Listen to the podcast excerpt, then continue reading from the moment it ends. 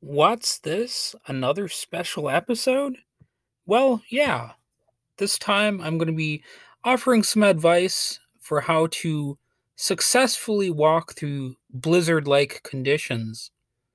And you might be wondering, well, how does this Wade guy know anything about that? Well, to be perfectly honest, I have plenty of experience walking through blizzards. In fact, I've done that in the last few days. I've walked two and a half miles to and from work, and that's two and a half miles each way in what is officially blizzard like weather. And there are safe ways of doing that. So I'm, I'm going to get into that. And one of the first pieces of advice that I've got for you is simply to stay hydrated um, before you head out there.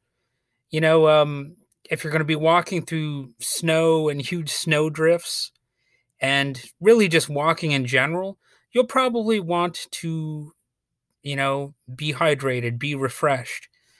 And uh, because when you're out there, you can get tired, you can get thirsty.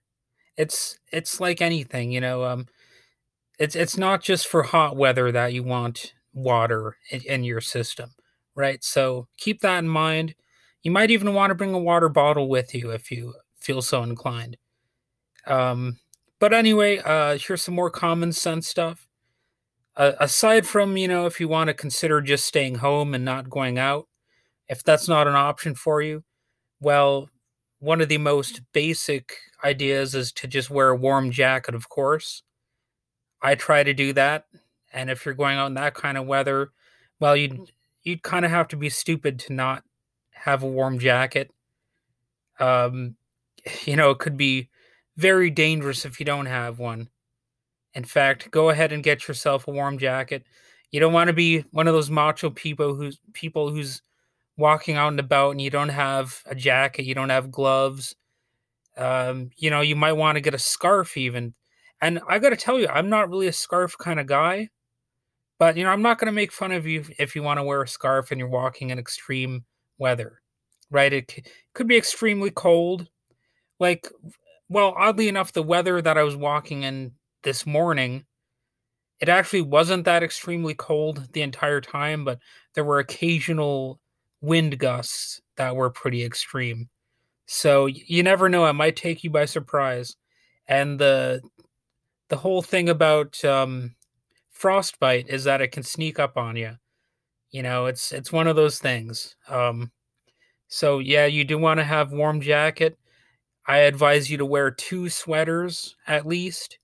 Obviously, have a decent pair of gloves and wear a hat. I've seen way too many people walking out in winter weather without a hat on.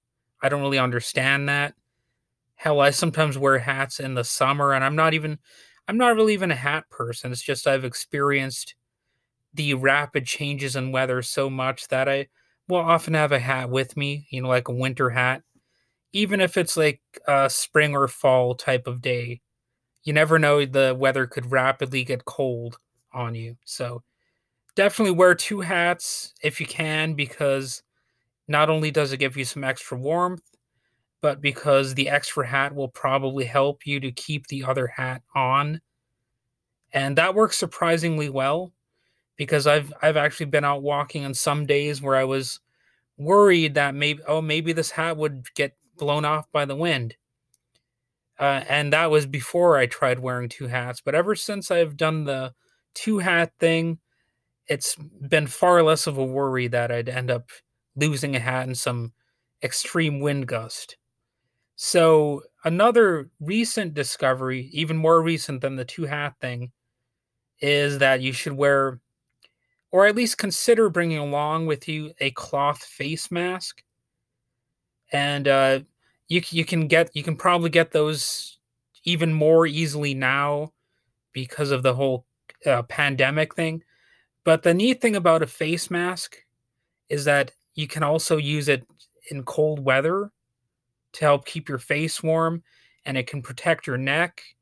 And I actually recommend one of these more than any type of uh, ski mask that would leave your mouth and lips exposed. and you can even wear more than one cloth face mask if if you feel it's necessary to do so. And also, I would recommend getting some eye protection. You know, you can find specialized winter eyewear that could help you out.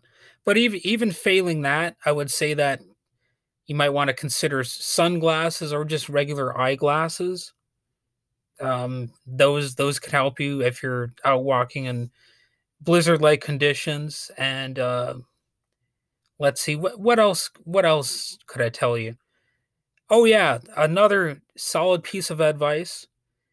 If there are if there are high winds, which there would be in a blizzard most likely, a good idea is to try to walk in a residential area if possible because the houses and any type of trees will actually provide sort of a buffer between you and those extreme winds. And I have a fresh reminder of this today because on my way home from work, I was taking some residential ways home.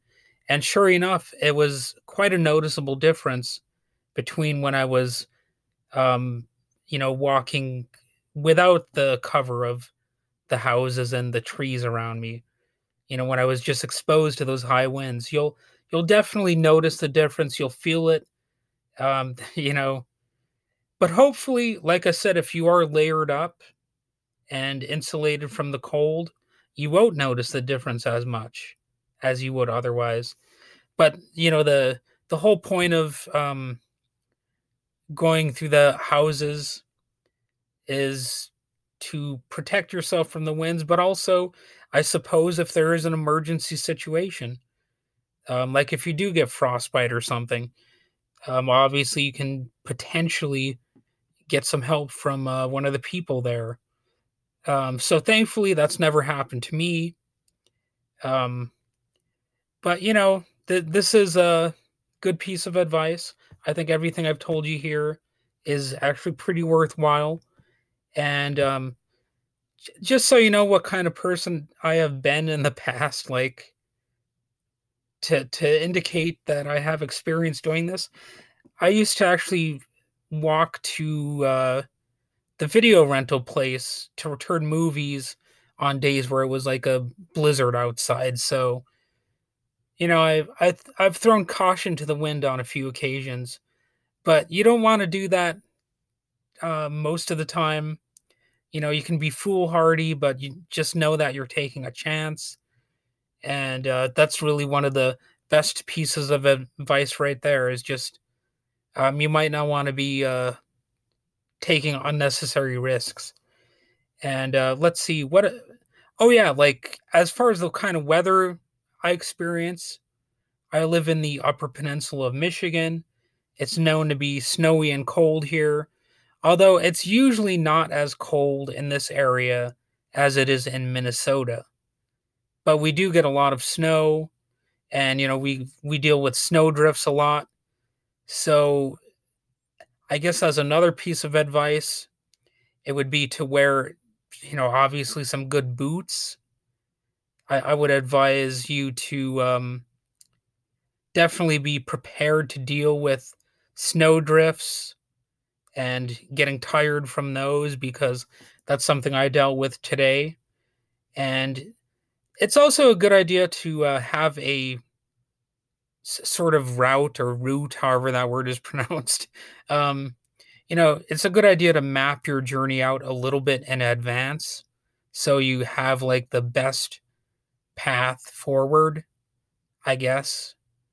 And obviously, if some of this stuff isn't possible for you, you know, you're just going to have to make the best out of whatever situation you have.